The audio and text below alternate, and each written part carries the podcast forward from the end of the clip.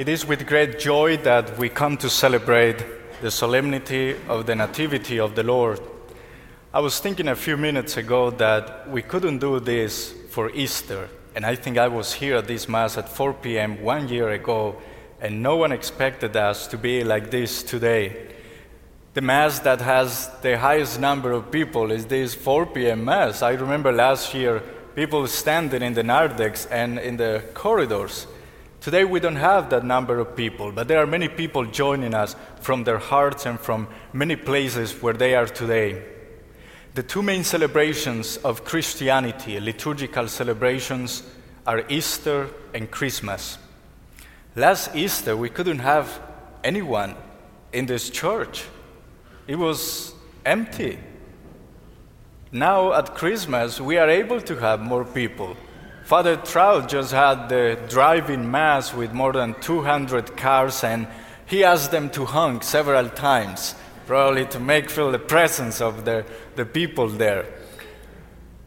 It's beautiful to come to the church. It's beautiful to remember these mysteries that people have been celebrating for 2,000 years. But even on this year that is a little different, they have, these mysteries have a special meaning. It's the meaning that God is always faithful, that God is always close to his people, that God never abandons us, and that's something that we as people of faith cannot forget. We need to continue to experience the presence of God in our lives. When we hear the readings that were just proclaimed today, we hear the reading from the prophet Isaiah. And the prophet Isaiah is talking in a time of great despair. There is a big crisis. This was the 8th century, century before Christ. The people of Israel were occupied by the Assyrians. This big empire came and almost destroyed their land, destroyed their houses. There were houses burning when Isaiah wrote this passage. And this prophet, even in the midst of despair, even in the midst of so much sadness and fear, the prophet speaks about hope. Prophet Isaiah says, A son is going to be born to you. There is someone who is going to be called the Prince of Peace, someone who is going to be our Savior, the Messiah. The prophet begins with a beautiful phrase The people who walk in darkness have seen a great light. I don't know if you remember in March, I think it was March 27, Pope Francis at the Vatican, when the whole world was in a quarantine, was in shutdown, when the whole world was getting afraid with cases going up of something that we had not seen probably in our lifetime. All the restaurants and these places being closed, even the churches were shut down. Pope Francis decided to go to St. Peter's Square, and we saw him then there walking. A little man, old man uh, in white, walking in a rainy evening in Rome that was for me a very touching experience. I have mentioned this before, but I'm from Colombia, and in Colombia, all the TV stations and all the radio stations were broadcasting that moment. And there was so much silence during that moment. And imagine if you're listening to the radio and the Pope says something, and then it's like seven minutes of silence in the radio. But people were there and people were on TV, on television, watching the adoration, Eucharistic adoration, watching the Pope say some words of hope for a hopeless world at that moment.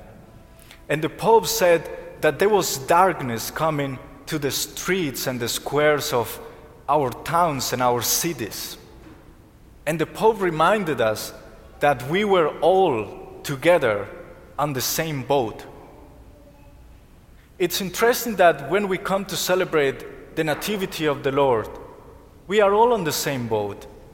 We have been saved by the Lord. We are waiting to the same child. The same Savior is sent to everybody in this world. The people who walk in darkness have seen a great light. And there has been so much darkness during this year in the world. There are many people who are unemployed. There are many people who have died because of this coronavirus. There are many uh, nurses and doctors who are tired, but who are also happy of being serving the people. There are many people who are tired because of this. But as Christians, as believers, we cannot fall into despair because we know that there is something greater than all of this and that the Lord is not going to abandon us, that He is always close to us. Remember in the gospel, who were the first receiver of the good news that the, that, that the Savior of the world was born? The shepherds. And sometimes the shepherds are painted as very nice, they taking care of the sheep and they look so nice.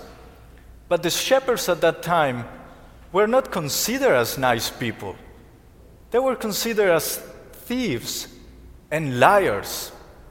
There were people who would stay outside at the night and they would just go and steal food and do evil stuff. But God came to them first.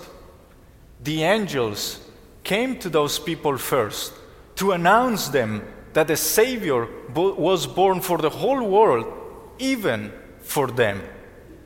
Those who were discarded by society, those who uh, people didn't want to have anything to do with them, the angels were sent to them first to announce them that even when we are frail, even when we are weak as human beings, even when we sometimes go away from our faith, even when sometimes we go away from God and uh, sometimes we say harsh words to other people, even sometimes we do something evil, something that we repent, something that we regret of doing, the Lord always sends us a messenger. The Lord always sends us a word of hope because this child that is born is born for everybody.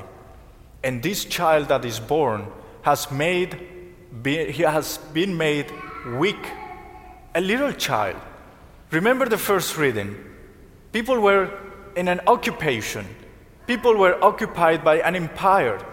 They were waiting for a great warrior, for a king who would destroy all their enemies.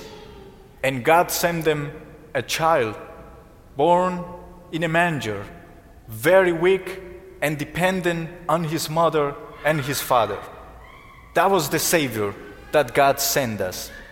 So we cannot just think of a God who is made up only of our own projections. We want a God who is powerful, a God who is going to destroy everything that is not good to me. But God is not telling us that, and that is not truly God. That's the idol that we keep in our hearts. That's our hope that we still have there of that kind of God. But God is mercy, and God is love, and God has made himself present to the world in the tenderness of a little child. Let's continue to have, to have hope in our hearts. Let's offer a kind word to the people who are going through a difficult moment these days. Let's remember all those who are experiencing difficulties all those who are without a job, all those who are in need of food this day. Let's remember them because God is coming from them and God is coming from all of us. That light that comes into the world, those people who live in darkness, in the darkness of sin or any kind of darkness, we have a Savior, and the Savior is Jesus Christ our Lord. And He is coming into our lives and He is present every day with you and with me.